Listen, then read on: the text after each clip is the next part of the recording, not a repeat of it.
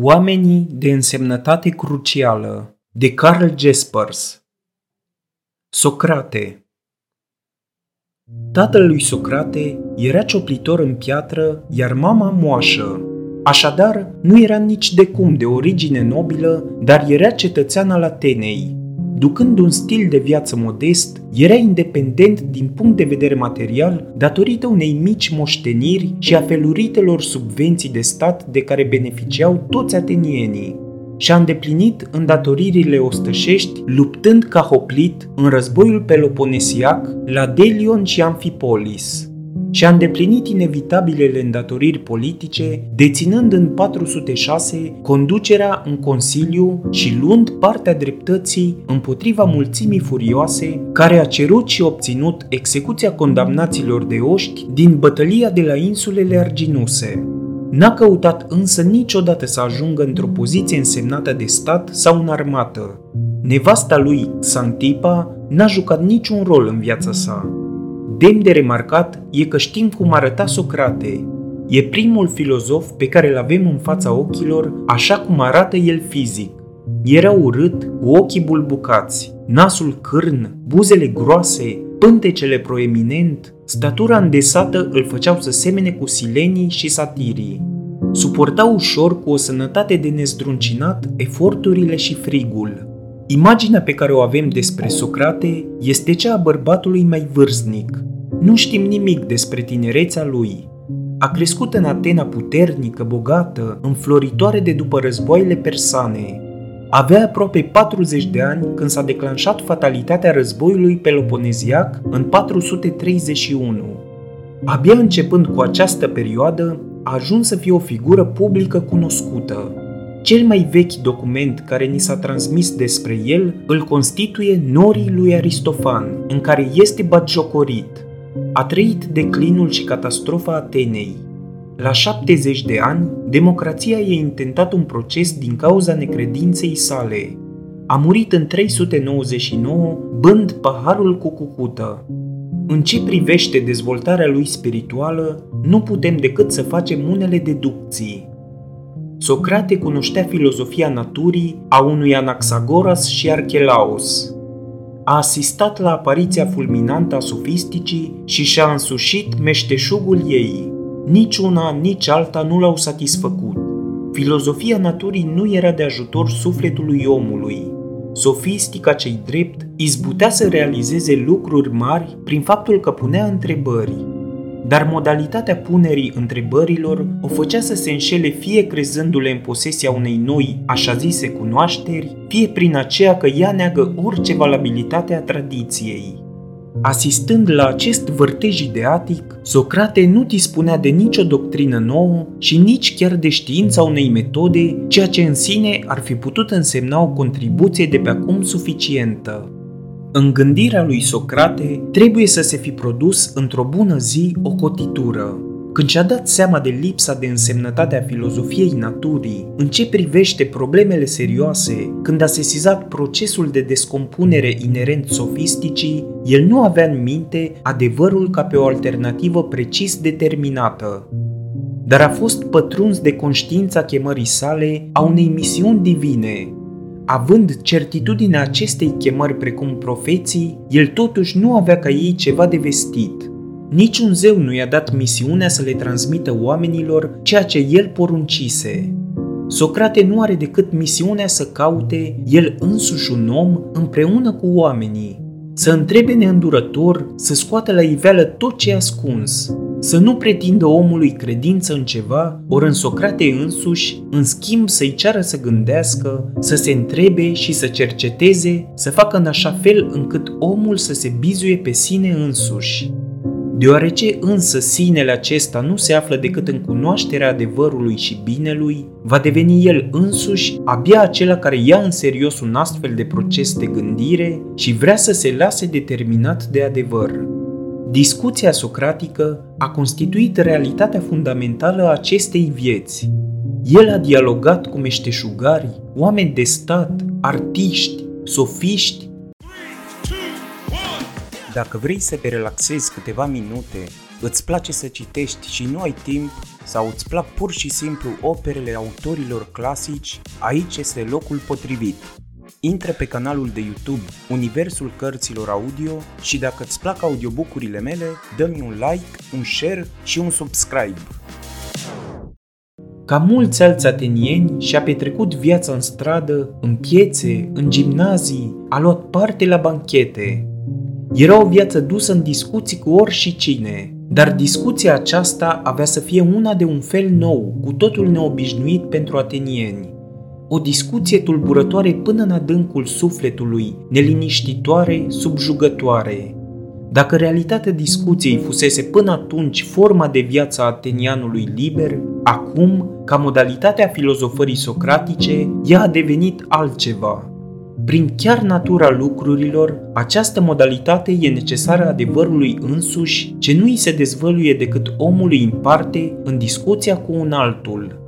Pentru a se clarifica, Socrate avea nevoie de oameni și era convins că ei la rândul lor aveau nevoie de el, și mai ales adolescenții. Socrate vroia să educe, Ceea ce înseamnă pentru el educație nu este un efect oarecare incidental pe care cel știutor îl exercită asupra neștiutorului, ci mediul în care comunicând împreună, oamenii ajung să se descopere pe ei înșiși prin aceea că adevărul li se dezvăluie.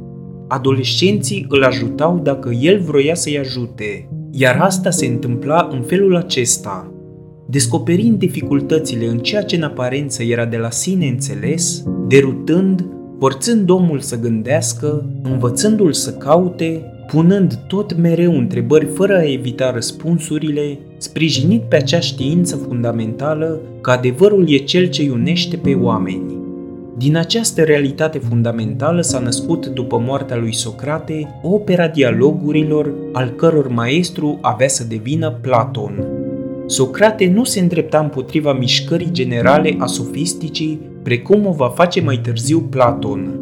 El nu întemeiază un partid, nu face propagandă, ci nu vine cu justificări, nu întemeiază o școală ca instituție, nu propune niciun program de reforme statale, niciun sistem de cunoaștere.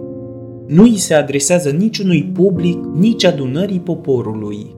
În apărarea lui Socrate spune – întotdeauna mă adresez decât omului în parte și tot acolo explică ironic și de ce face așa. Pentru că nimeni n-ar putea fi sigur de viața sa dacă îi s-ar adresa unei mulțimi în chip deschis și cinstit. De aceea cel ce luptă pentru dreptate și vrea să fie numai pentru scurtă vreme să rămână în viață, va trebui să se limiteze la comunicarea cu omul în parte.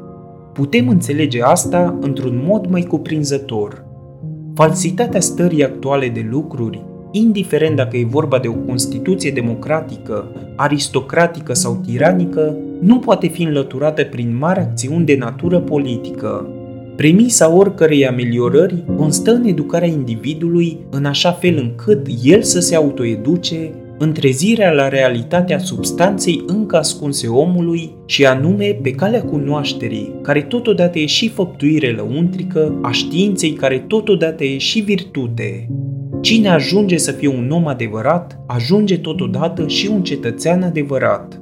În acest caz însă, lucrurile atârnă de omul în parte, de individ, independent de succesul său și de influența pe care o exercită în stat – Independența celui care se autoguvernează, adevărata libertate care se dezvoltă odată cu înțelegerea lucrurilor, este temelia ultimă pe care omul se sprijină stând în fața divinității. Substanța vieții socratice Dacă filozofia înseamnă doctrină, atunci Socrate nu-i filozof. El nu-și găsește un loc în cadrul istoriei filozofiei grecești ca istoria unor poziții teoretice, Socrate reprezintă starea aflării pe drum a unei gândiri ce are știința neștiinței sale. Socrate cunoaște limitele unde sfârșește posibilitatea demonstrării, dar unde substanța din care se hrănește el nu face decât să reziste cu o și mai luminoasă strălucire oricărei interogații. Substanța aceasta este pietatea lui Socrate, care se manifestă în primul rând prin convingerea că până la urmă adevărul îi se va dezvălui unei statornice puneri în discuție a lumii și că omului care are conștiința onestă a neștiinței sale îi se va vădi nu nimicul, ci cunoașterea esențială a vieții. În al doilea rând, prin credința în zei și în caracterul divin al polisului. În al treilea rând, se manifestă prin daimon, în primul rând, când Menon din dialogul platonician discută cu Socrate despre virtute, el ajunge în impas datorită întrebărilor lui Socrate și îi spune Auzisem eu înainte chiar de a te întâlni că nu faci altceva decât să te pui pe tine însuți și pe alții în încurcătură. Iar acum parcă mi-ai făcut o vrajă, niște farmece, parcă m-ai robit pe de-a întregul unui descântec, în așa fel încât mi-e plină mintea de nedumerire.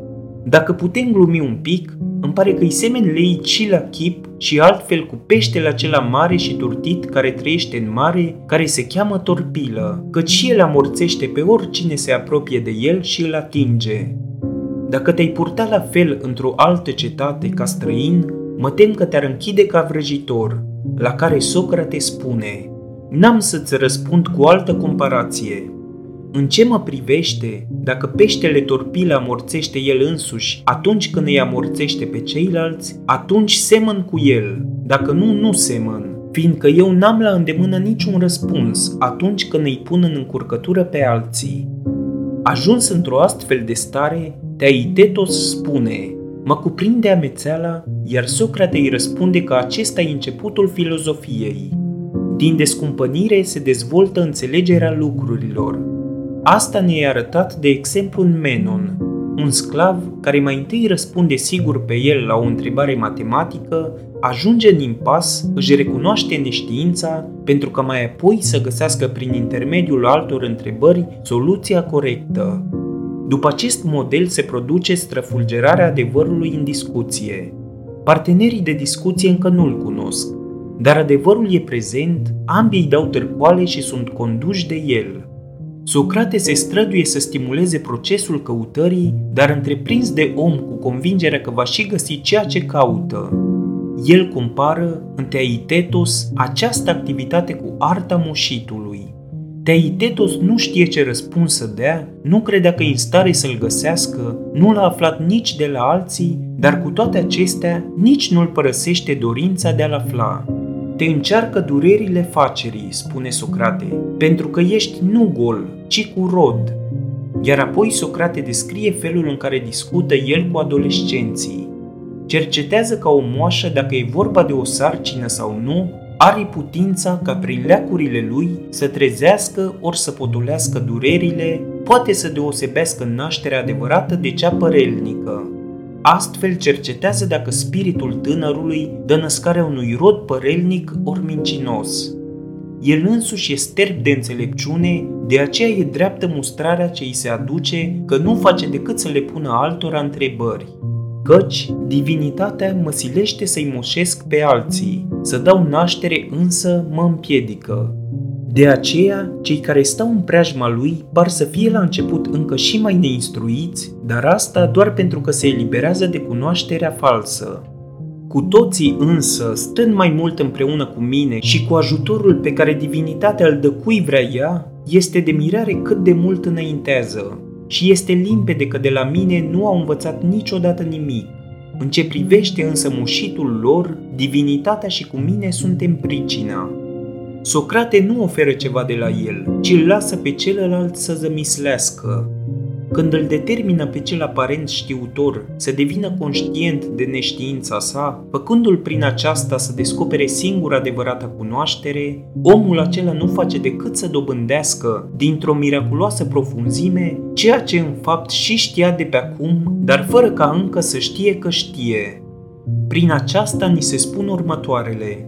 Cunoașterea trebuie să o descopere fiecare în el însuși, ea nu poate fi transmisă ca un produs oarecare, ci poate doar să fie trezită. Când se produce acest fenomen, este vorba de reamintirea unor lucruri știute parcă din vremurile ancestrale. Asta explică și faptul că pot căuta filozofând fără să știu. O idee sofistică era aceea că nu pot căuta decât ceea ce știu, dar dacă știu, nu e nevoie să caut, iar dacă nu știu, nici nu pot să caut. În schimb, filozofând, caut ceea ce de pe acum știu, dar nu știu decât în inconștiența unei amintiri așa zis ancestrale și aș dori acum să o știu în limpezimea conștiinței prezente. Interogațiile, dezagregările, verificările întreprinse de Socrate se întemeiază de aceea pe convingerea că pentru omul a cărui gândire rămâne onestă, cu ajutorul divinității și prin proprie înțelegere a lucrurilor, adevărul ajunge să fie actualizat. La asta nu duce gândirea ineficace ce operează cu cuvinte, ci gândirea de substanță sprijinită pe fundamentul lucrurilor. De aici provine și convingerea mintită. În al doilea rând, Socrate credea în zeii tradiționali, le aducea ofrande, respecta autoritatea sanctuarului delfic, lua parte la sărbători. Acel ceva ce omul nu poate nici să-l facă, nici să vrea să-l facă și din care totuși își dobândește substanța orice voință și gândire, poate fi îngropat sau ocolit după cum au procedat mulți sofiști. Dar omului îi e cu putință și să respire în acel ceva, să-l urmeze cu venerație să simtă aici temeiul lucrurilor, fără de care totul ar ajunge lipsit de orice bază. Așa a făcut Socrate, de aici și grandioasa, minunata naivitate conștientă de sine a lui Socrate, provenită dintr-o evidență întemeiată istoric, izvorând nepercepută din adâncul ființării. Acolo unde propria înțelegere a lucrurilor nu duce la nicio decizie, se cuvine să urmăm credința strămoșilor și legile statului. Socrate rămâne indisolubil legat de statul din care provine, de statul lui Solon, al războilor contra perșilor, al lui Pericle, de statul unei legalități întemeiate din timpuri memoriale și tot mereu reîntărite, existența lui Socrate nefiind posibilă decât datorită acesteia. De aici și respectul lui Socrate în fața legii. În procesul arginuselor, n-a îngăduit să se treacă la vot, deoarece în condițiile date, acesta ar fi fost nelegal – a refuzat ca prin fuga din închisoare să se sustragă legilor existente, chiar dacă astfel în cadrul lor se producea o nedreptate.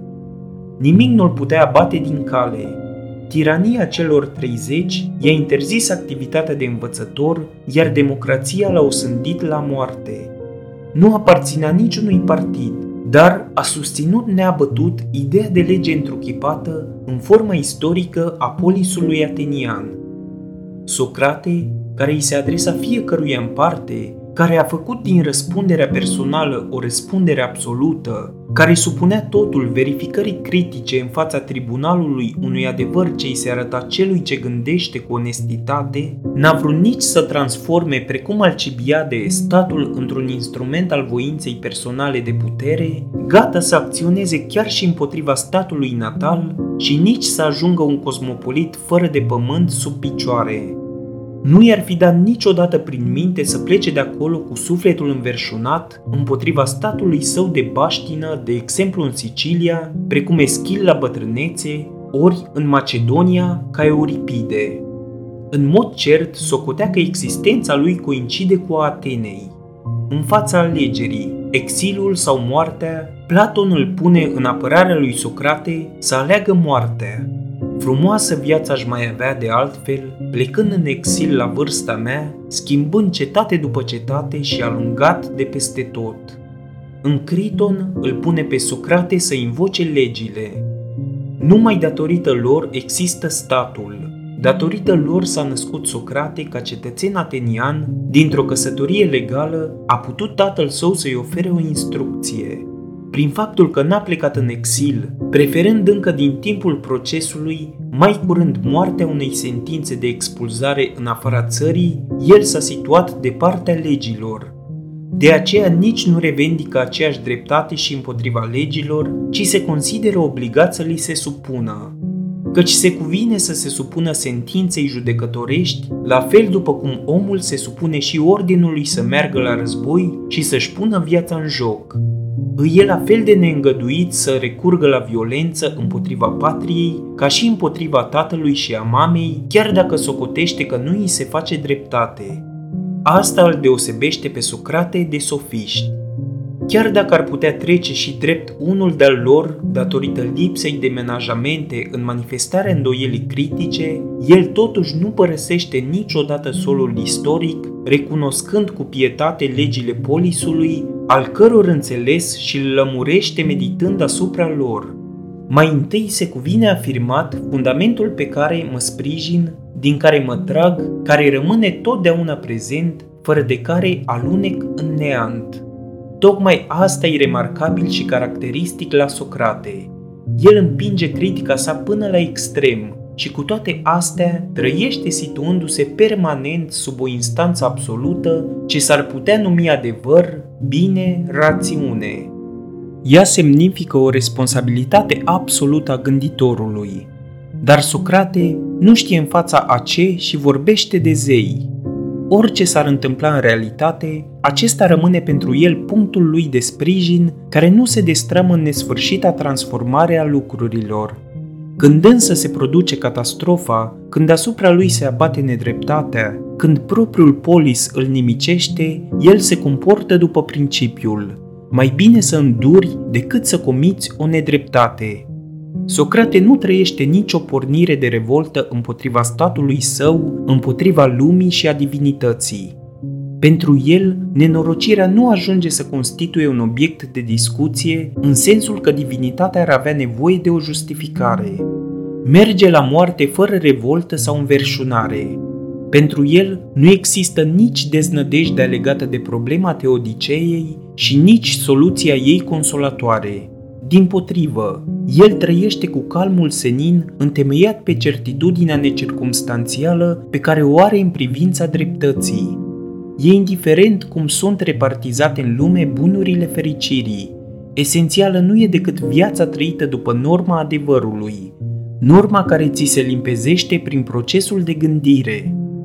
Dacă omul vrea o garanție, o știință, cunoștințe religioase despre divinitate, nemurire, despre sfârșitul tuturor lucrurilor, Socrate îi refuză toate acestea. Rostul omului este să îndrăznească să mizeze pe faptul că binele este. Neștiința pozitivă trimite tot mereu spre acel punct unde eu sunt eu însumi pentru că recunosc binele ca fiind adevărul și știu unde depinde de mine ca să-l și fac. În al treilea rând, Socrate nu socotește că ceea ce trebuie făcut într-o situație concretă particulară ar putea fi stabilit în toate cazurile printr-o gândire justă. Zeii însă îți vin în ajutor. Acest ajutor reprezintă acea limită unde nu mai există decât supunere lipsită de înțelegerea lucrurilor. Socrate relatează despre daimonul care încă din copilărie i s-a adresat în clipele hotărătoare – un glas care ori de câte ori se face auzit, mă oprește să fac ceea ce aveam de gând, dar niciodată nu mă îndeamnă să fac ceva. De exemplu, glasul acesta l-ar opri ori de câte ori a vrut să se afirme în sfera publică politică. În ce privește pe discipolii care l-au părăsit pentru că apoi să caute iarăși să reia legăturile cu el, Daimonul i-a interzis continuarea raporturilor cu unii dintre ei, iar cu alții le-a îngăduit. Faptul că glasul a tăcut în timpul procesului i s-a părut ciudat și încurajator. Darul profetic obișnuit al daimonului, în tot timpul dinainte, îmi vorbea cât se poate de des și mi se împotrivea stăruitor chiar în lucruri mici, dacă eram pe punctul de a face un lucru pe care nu trebuia să-l fac, acum însă a căzut asupra mea ceea ce vedeți și voi, ceva despre care s-ar putea închipui că este răul cel mai mare, iar semnul zeului nu mi s-a împotrivit nici în zori când am ieșit din casă, nici când am venit aici la judecată, nici cât timp am vorbit, orice aș fi fost pe punctul de a spune. Nu se putea să nu mi se împotrivească semnul obișnuit dacă n-aș fi fost pe cale să fac un lucru bun. Apărarea lui Socrate Cu greu a mai existat cineva înaintea mea, e de părere Socrate, care să fi avut parte de un astfel de glas prevenitor, Republica. Glasul acesta nu oferă cunoaștere, nu îndeamnă la o anumită acțiune. El nu spune decât nu, iar acest nu e spus nu în general, ci pentru o situație concretă prezentă. El interzice un mod de a vorbi, de a proceda care ar fi spre rău, iar Socrate îi se supune acestui glas interdictiv fără să înțeleagă rațiunile interdicției. Glasul nu e o substanță obiectivă, e incomunicabil altora. El nu e valabil decât în ce privește modul de a preceda lui Socrate însuși, nu și pentru alții. Socrate nu l-ar putea invoca în scopul unei justificări, ci poate doar să relateze despre el în chip de referință. Procesul cu unica excepție a sfârșitului, viața lui Socrate n-a fost dramatică. Procesul ce i s-a intentat pe motiv de blasfemie a dus la condamnarea la moarte. Acest deznodământ n-a fost întâmplător. El își are o îndelungată istorie anterioară, Norii lui Aristofan ne înfățișează un Socrate preocupat de filozofia naturii, de fenomenele cerești și de lucrurile de sub pământ, un Socrate care îi neagă pe zeii tradiționali, așezând în locul lor aerul și norii, care predă arta cum să izbândești într-o cauză, chiar dacă e nedreaptă, și care primește bani pentru învățăturile sale. Dar acel Socrate pe care îl cunoaștem a făcut tocmai contrariul tuturor acestora. Cu timpul, învinuirile ce i s-au adus s-au mulțit, că Socrate i-ar deprinde pe tineri cu trândăvia, că s-ar folosi de interpretarea dată unor poeți pentru a-și întemeia pe aceasta învățăturile lui criminale, că printre discipolii lui s-ar fi numărat oameni atât de dușmănoși față de popor precum un Alcibiade și Critias. Această uimitor de neadevărată imagine și-ar putea avea explicația în faptul că pe când era tânăr, Socrate se simțea într-adevăr ca acasă în domeniul filozofiei naturii și al sofisticii, dar mai ales în faptul că trecea drept reprezentant al noii mișcări filozofice în general, care era respinsă de umoarea populară. Poporul l-a confundat pe biruitorul sofisticii cu sofistica însăși, căci felul în care o biruise printr-un nou etos al gândirii era insuportabil. Socrate punea neîncetat întrebări, forțând atenția asupra problemelor fundamentale ale omului, fără însă a le soluționa. Dezorientarea propusă, conștiința inferiorității pe care o resimțeau oamenii, precum și exigența sa imperativă, au produs nemulțumire și ură. Una din reacții e cea a lui Hippias, ai vrea tot mereu numai să-i întrebi pe alții și să-i pui în încurcătură, fără ca tu însă să dai vreo lămurire și fără ca să-ți spui părerea despre nimic. N-am niciun chef să mă las dus de nas. Xenofon Așa că în 399, Socrate a fost dus în fața judecății sub învinuirea că violează legile deoarece nu credea în zeii autohtoni că apărea credința într-un nou soi de daimon și că ademenește tineretul. În mod vădit, Socrate a ignorat decenii la rând toate aceste învinuiri. Cât timp a trăit, n-a existat niciun fel de literatură scrisă care să iapere filozofia. El însuși n-a scris un cuvânt. Nu s-a retras cu superioritate din viața publică, n-a cultivat în cercuri închise o școală sa ci mereu s-a expus în stradă unei largi sfere publice. Chiar dacă o făcea totdeauna numai în discuția cu omul în parte, în felul ăsta el totuși nu le-a dat pace atenienilor. Apărarea lui Socrate culminează cu fraza că divinitatea i-a încredințat misiunea să-și dedice viața cercetării de sine și a celorlalți.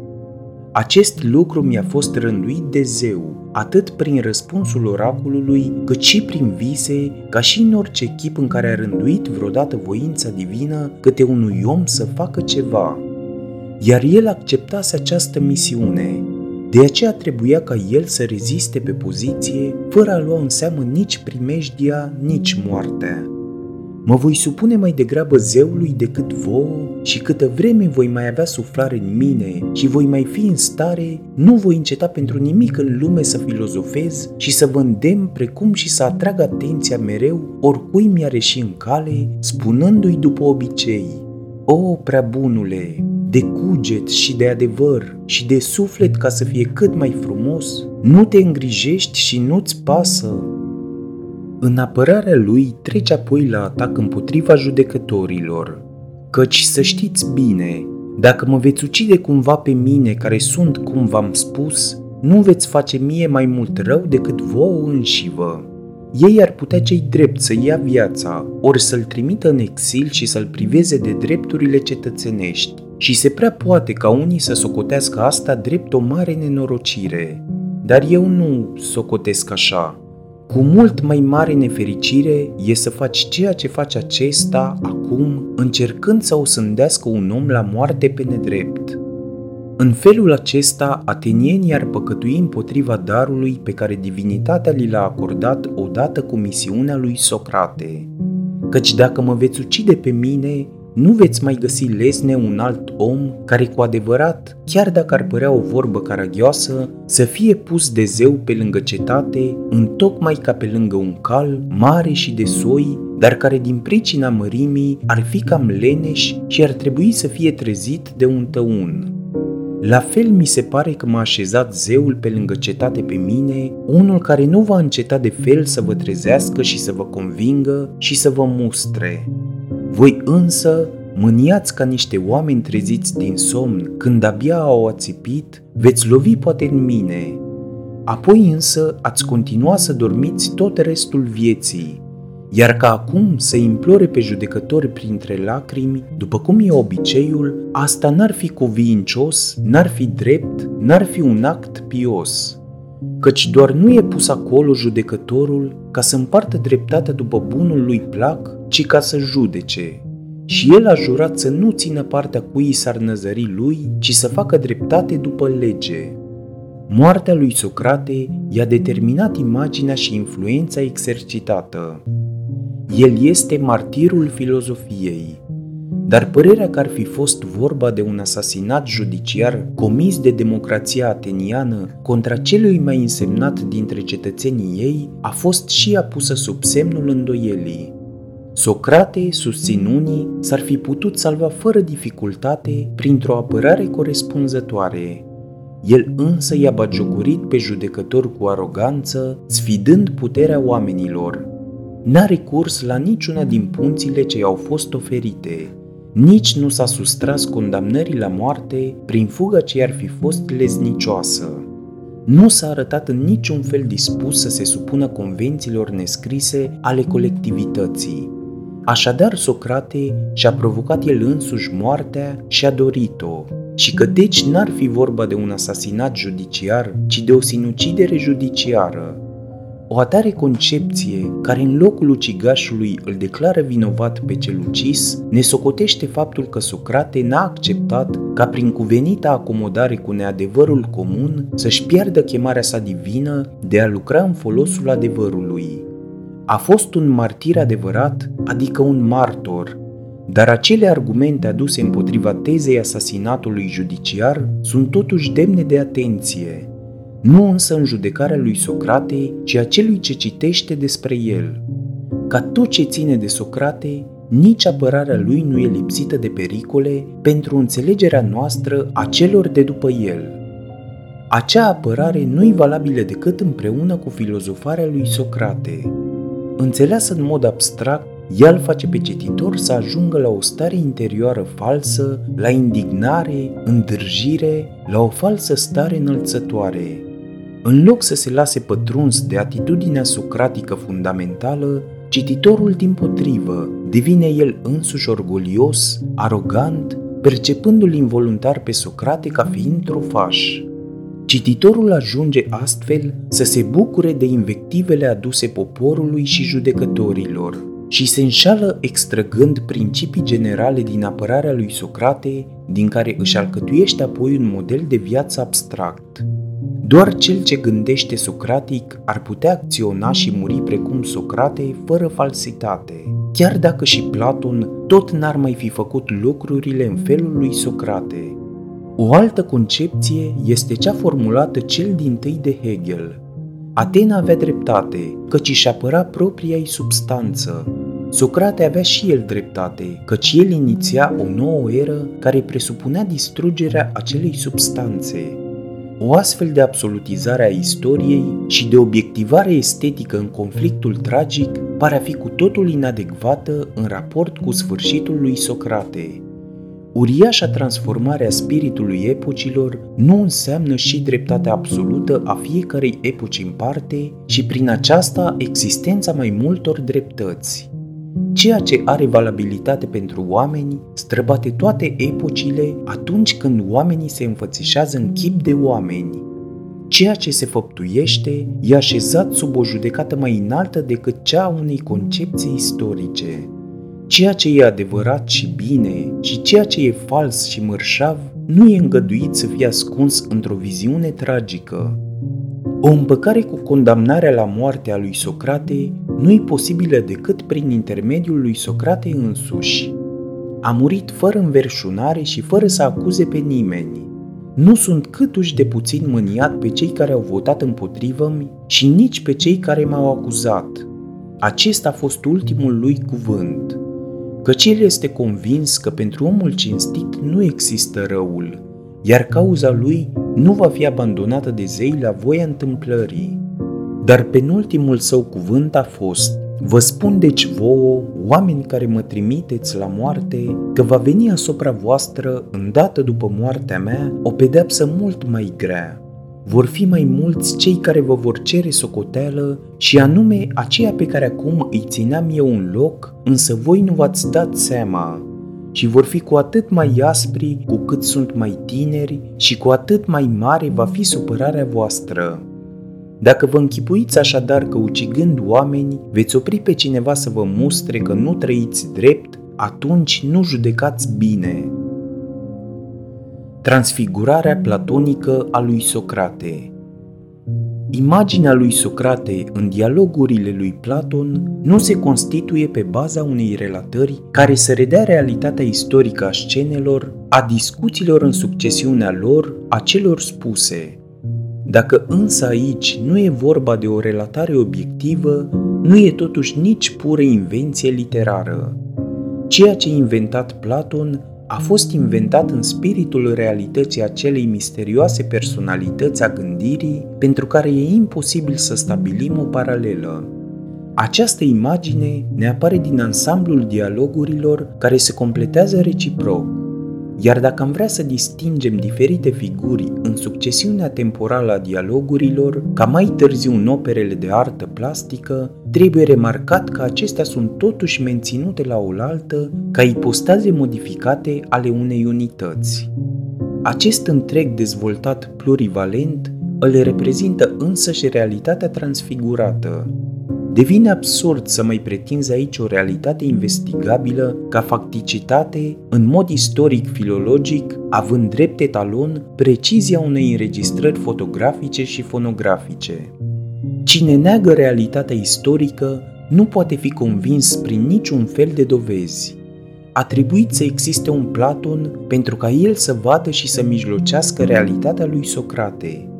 Ceea ce a văzut Platon putem acum vedea și noi – prin el și împreună cu el, Socrate înainte de moarte, apărarea lui Socrate, Criton, Phaidon și în viață, banchetul Phaidros. Moartea lui Socrate ne oferă imaginea detașării senine pe fondul unei neștiințe pline de o indicibilă certitudine. Neștiința e temelia și sfârșitul oricărei discuții despre moarte. Socrate reflectează, cei ce se tem de moarte își închipuie că știu ceea ce omul nu știe. Poate că moartea e cea mai mare fericire, iar ei se tem de ea de parcă ar ști că e cel mai mare rău. Se pot lua în considerare câteva posibilități. Ori moartea e tot una cu nimic, fără a mai exista nicio senzație a ceva, ca un somn fără vise, în acest caz, timpul în totalitatea sa nu pare să mai fie lung decât o noapte de somn din cel mai bun. Ori însă moartea înseamnă migrația sufletului într-un alt loc, acolo unde se află toți cei răposați, unde judecătorii din cei drepți pronunță adevărul, unde îi poți întâlni pe cei judecați și dați morții pe nedrept, unde viața continuă în discuții pentru a se mai afla chiar și aici cine e omul înțelept și unde ți se împlinește fericirea de nedescris de a putea discuta cu cei mai buni dintre oameni. Oricum ar sta însă lucrurile cu moartea, pentru omul bun nu există vreun rău nici în viață, nici în moarte. Socrate, care urmează să bea de îndată paharul cu cucută, ar vrea să-și convingă prietenii că nu socotește situația lui prezentă ca pe o nenorocire. Amintindu-le de legenda despre lebedele care mor cântând, el le spune celor ce-l jelesc. Tare mi că voi mă socotiți în ce privește arta prevestirii mai prejos de lebede, căci ele, când simt că au să moară, cântă mai des și mai puternic decât au cântat vreodată, bucuroase că se vor duce lângă zeul al cărui slujitoare sunt. Cât despre mine, eu mă cred închinat aceluiași zeu ca și lebedele și slujindu-l deopotrivă cu ele și prin harul lui nu mai priceput prevestitor decât aceste păsări și nu mai trist la despărțirea de viață decât ele. Când Socrate își desfășoară dovezile despre nemurire, motivul calmului său senin pare să fie certitudinea cu privire la nemurirea sufletului care îi mai presus de orice îndoială. Dar caracterul acesta absolut al nemuririi este de așa natură că certitudinea se întemeiază pe făptuirea a ceea ce e drept și pe căutarea prin gândire a adevărului. Dovezile nu sunt decât asigurări ulterioare, Dovedite rațional, certitudinea nu e o posesiune.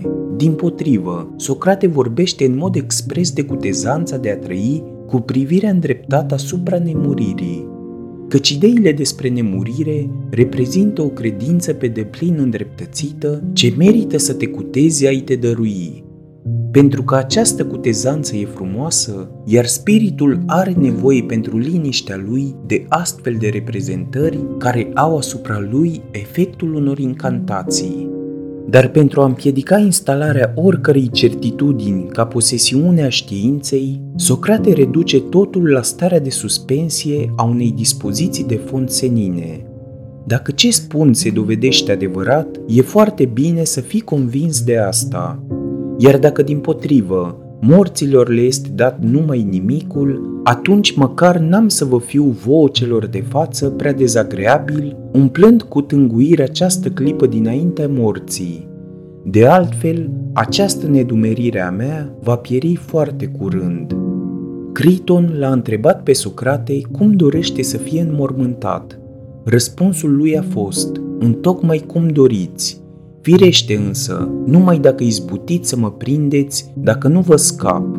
Spunând asta, începu să râdă potolit și adăugă. Nu reușesc cu niciun chip să-l conving pe Criton că eu, Socrate, sunt acesta de acum care stă de vorbă cu voi, care încearcă să păstreze bunul șir al celor spuse. Pentru el, Socrate este însă cel pe care o să-l vadă peste un ceas ca pe un trup fără viață. Să fii voios, să-ți spui că nu pe mine mă îngropi, ci numai trupul meu și să-l îngrop cum ți-o plăcea ție mai mult și cum vei socoti mai potrivit cu obiceiul. Starea sufletească a prietenilor adunați în jurul lui Socrate, în aceste ceasuri dinaintea morții sale, e un amestec straniu de disperare și avânt. Lacrimile și o fericire de neînțeles i-au transpus într-o realitate de neconceput – ei nu izbutesc să vadă dezlușit, cuprinși deopotrivă de fericirea credinței pe care o împărtășesc cu Socrate și de durerea nesfârșită de a-l pierde pe acest bărbat unic. Moartea nu are nimic tragic pentru Socrate. Voi, Simias, Cebes, ceilalți, voi firește, veți porni și voi cândva fiecare pe acest drum, dar nu acum.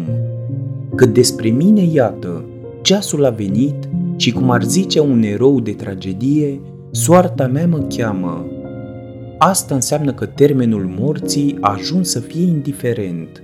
Socrate îi e superior timpului. El își oprește prietenii să-l gelească. Se cuvine să murim în reculegere și pace. Hai, liniștiți-vă și fiți stăpân pe voi, căci Socrate caută comuniunea în adevărul senin, Jeluirile, în schimb, nu iunesc pe oameni. își ia prietenos rămas bun de la Xantipa, văicăreala a ajuns să-i fie străină.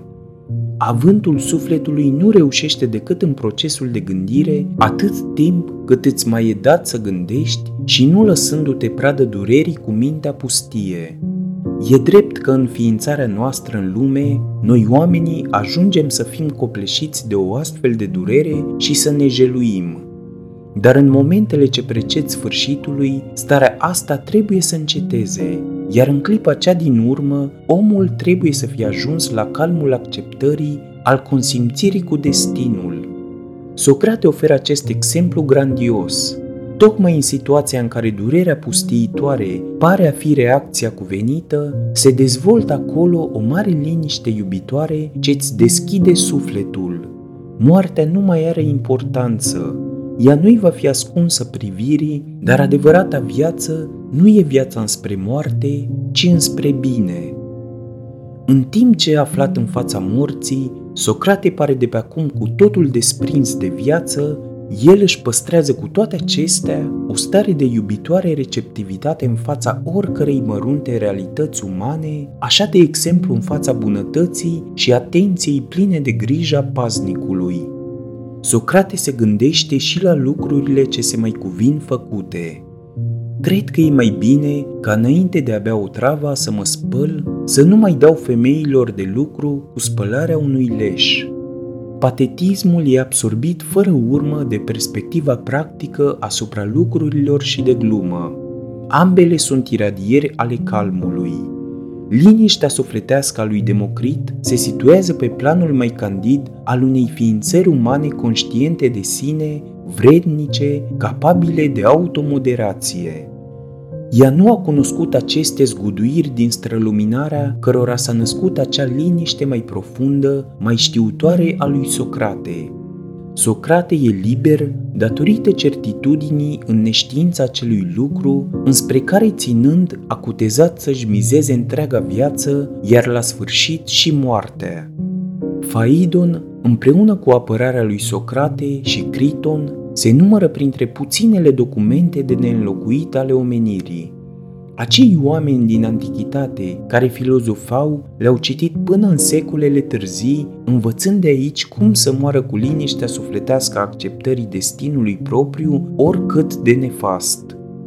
Să nu ne înșelăm în privința atmosferei de răceală a acestei atitudini, dar nu putem citi aceste scrieri fără a fi pătrunși până în miezul gândirii.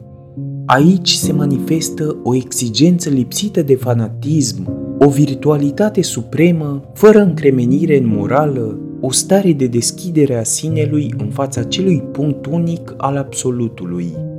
Mai înainte de a-l atinge pe acesta, omul nu trebuie să se abandoneze pe sine, dar odată ajuns aici, are putința să trăiască și să moară liniștit. Socrate cel din timpul vieții este la Platon, în ciuda clarității apariției sale, o figură misterioasă până și sub raport fizic. Sănătatea sa indestructibilă îi îngăduie traiul lipsit de pretenții și rezistența la băutură. După o noapte de chef, duce o discuție filozofică profundă cu Aristofan și Agaton. Când și aceștia doi cad pradă somnului, se ridică și pleacă. Intră în Licheion, se îmbăiază și își petrece ziua întreagă după cum obișnuiește să o facă și după toate acestea seara pleacă spre casă să se odihnească. E în stare să se comporte într-un mod foarte neobișnuit. Pe drum încetinește pasul, se oprește meditând, privește țintă înaintea sa. O noapte întreagă poate sta așa. Când au venit zorile, s-a rugat la soare și a plecat. E urât ca un silen și totodată de o fascinantă putere de atracție. Nu poate fi încadrat în nicio categorie. E ciudat, incomprehensibil. Ceea ce el este și spune și face pare că ar putea avea totdeauna și o altă semnificație. În banchetul, Platon îl pune pe Alcibiade să ne relateze cine e acest Socrate – la beție Alcibiade, tânăr nobil care i-a devenit necredincios lui Socrate, vorbește despre el fără rețineri, adresându-i se chiar lui, cuprins de înflăcărarea unei iubiri pe care el însuși nu și-o înțelege. Socot pe Socrate ai doma acelor chipuri de sileni așezați prin atelierele sculptorilor pe care aceștia îi dăruiesc cu naiuri și flaute în mâini. Dacă îi deschideți însă, ei au pe dinăuntru niște mici statui de zei. Când însă te ascultă cineva pe tine, ori aude pe altul repetându-ți cuvintele, fie el cel mai prost vorbitor și fie ascultător o femeie, un bărbat, un tânăr, suntem izbiți cu toții și stăpâniți de vrajă ascultăm. Cât despre mine, prieteni, de nu m-aș teme cam să vă par cu totul amețit de băutură, aș fi în stare să jur chiar acum și să vă mărturisesc ce urme adânci au săpat în sufletul meu cuvintele lui și sub ce farmec mă simt chiar în clipele acestea. Când îl ascult, inima mea bate mai tare decât a coribanților. Lacrimi îmi pică din ochi sub vorbele sale. Dacă mă uit împrejur, bag de seamă că și alții, mulți alții din cei ce-l aud, resimt același lucru. Când ascultam câteodată pe Pericle sau pe ceilalți oratori de frunte, îi găseam de săvârșiți în cuvântări, dar ci niciodată nu m-au făcut să trec prin astfel de emoții. Niciodată sufletul nu mi-a vibrat atât de puternic la cuvântările lor, niciodată nu s-a zbătut ca și cum ar fi fost căzut în robie. Din potrivă, acest Marsias de aici nu odată m-a adus într-o astfel de stare sufletească încât chiar viața să-mi pară nesuferită așa cum sunt și așa cum o trăiesc. Și nu vei spune, Socrate, că astea nu sunt adevărate. Acum chiar simt că de-ar fi să te ascult vorbind, nu m-aș mai stăpâni, ci aș fi încercat de aceeași simțăminte, dar el mă silește să recunosc că în vreme ce îmi lipsesc atâtea, eu nu mă îngrijesc de mine și am timp pentru afacerile atenienilor. Cu forța deci și fugind ca de sirene, cu urechile astupate, eu plec, mă fac nevăzut. Și mi-e frică să stau aici, mi-e frică să nu mă apuce anii târzii ai bătrâneții pe lângă dânsul. Din câtă lume există, eu numai în fața lui încerc sentimentul rușinii pe care, nu-i așa, nimeni nu-l bănuiește în mine. Ei bine, de el mă rușinez. În adâncul conștiinței îmi dau seama că nu sunt stare să opun ceva poruncitor lui, dar cum mă depărtez puțin, sunt covârșit de onorurile ce îmi face mulțimea și atunci fug de el, fug cât mai departe, iar când au ochii cu el, mă rușinez și recunosc că are dreptate. Câteodată aș fi chiar bucuros să știu că el nu există printre oameni, dar cine ar suferi mai mult decât mine de s-ar întâmpla una ca asta, încât singur nu mă mai dumiresc cum să mă port față de acest om, Fiți sigur că niciunul dintre voi nu-l cunoaște, ci eu, fiindcă am apucat să iau cuvântul, am să vi-l dezvălui. Voi observați că Socrate are purtări de îndrăgostiți față de tinerii frumoși. Stă necontenit pe lângă dânsii și rămâne uluit când îi vede. Pe de altă parte, el ignoră totul, nu știe nimic, după cât are aerul. Nu e așa că seamănă și aici cu un silen, nici o deosebire. Pe din afară, el este învăluit într-o înfățișare asemenea celeia pe care sculptorul o dă silenului. Dar dacă îl deschideți, câtă înțelepciune, iubiți comeseni, este îngrămădită înăuntru. Aflați că nici frumusețea corpului nu îl interesează deloc. Nimeni ar putea crede cât de mult o disprețuiește. Nu-l interesează nici dacă unul este bogat, nici dacă are parte de vreo cinstire din acela pentru care lumea de rând îl fericește. Toate acestea el le consideră bunuri fără preț, iar despre noi ca oameni spune că nu suntem nimic. Vă asigur, ironizând și jucându-se cu toți oamenii, așa își trăiește el viața întreagă. Dar când urmărește un gând serios, dacă cineva îl deschide înăuntru, e de neînchipuit să vezi ce statui sunt acolo – ci eu le-am văzut odată și mi-au apărut divine, de aur, frumoase și atât de minunate.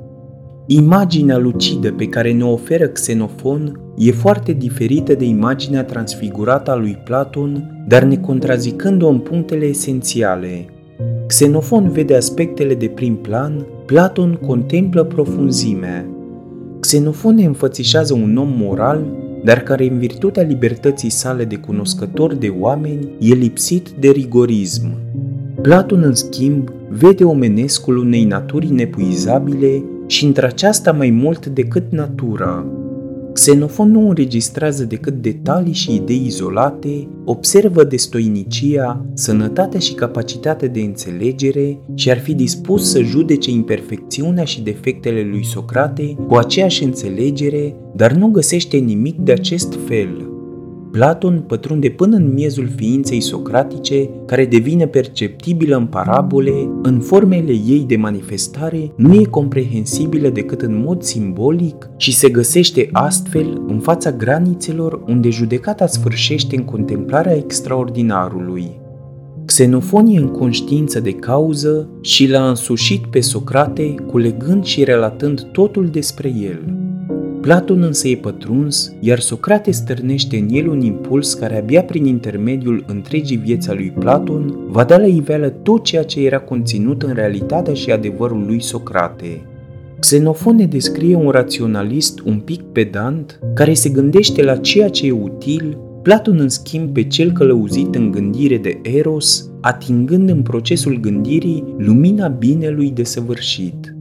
Ambii se opresc la om, nu îl divinizează, dar pentru Xenofon, omul însuși și posibilul lui adevăr este o ființă transparentă, explorabilă în totalitate din punct de vedere rațional-moral, în timp ce pentru Platon, el este o ființă ce rostește dintr-un adânc inepuizabil, trăind în avântul dinspre impenetrabilitate spre insondabil.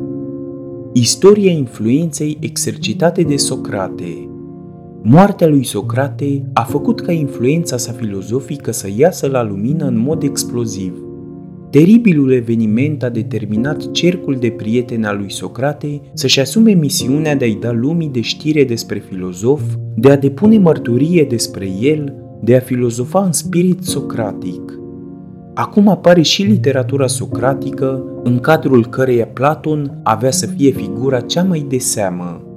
Prezicerea lui Socrate s-a adeverit. Prietenii săi n-aveau să dea pace cetății. Deși nu există nicio operă scrisă a lui Socrate, nicio doctrină și încă și mai puțin un sistem, de aici a început cea mai puternică mișcare a filozofiei grecești și ea durează până astăzi. Dar partea ciudată e următoarea. Socrate nu se reflectă nici de cum univoc în discipolii săi. Nu apare o școală, ci o pluralitate de școli și toate se referă la Socrate ca fiind la originea lor. E realizată o lume a unor posibilități contradictorii din punct de vedere ideatic. Însăși figura lui Socrate apare în varii ipostaze. Singurul element comun rămâne acesta. Cu toții au trăit în contact cu Socrate experiența că au devenit altfel, Ceea ce a început să se producă îndată după moartea lui Socrate, nemai sfârșind niciodată și făcând până azi imposibilă o unanimitate de păreri asupra realității lui Socrate, este tocmai această diversitate de neșters a influenței sale. Unul din punctele din care se naște diversitatea este gândirea sa. Datorită acesteia, cei cu care a avut Socrate contact au devenit alți oameni. Această gândire îi conferă omului independența în a deveni una cu ceea ce e esențialul. În procesul de gândire, noi oamenii ne exercităm posibilitatea noastră supremă, dar tot gândirea ne duce și la neant. Gândirea e adevăr numai atunci când conține ceea ce prin ea dobândește prezență, dar e mai mult decât gândire. Platon numește asta binele, eternitatea ființării.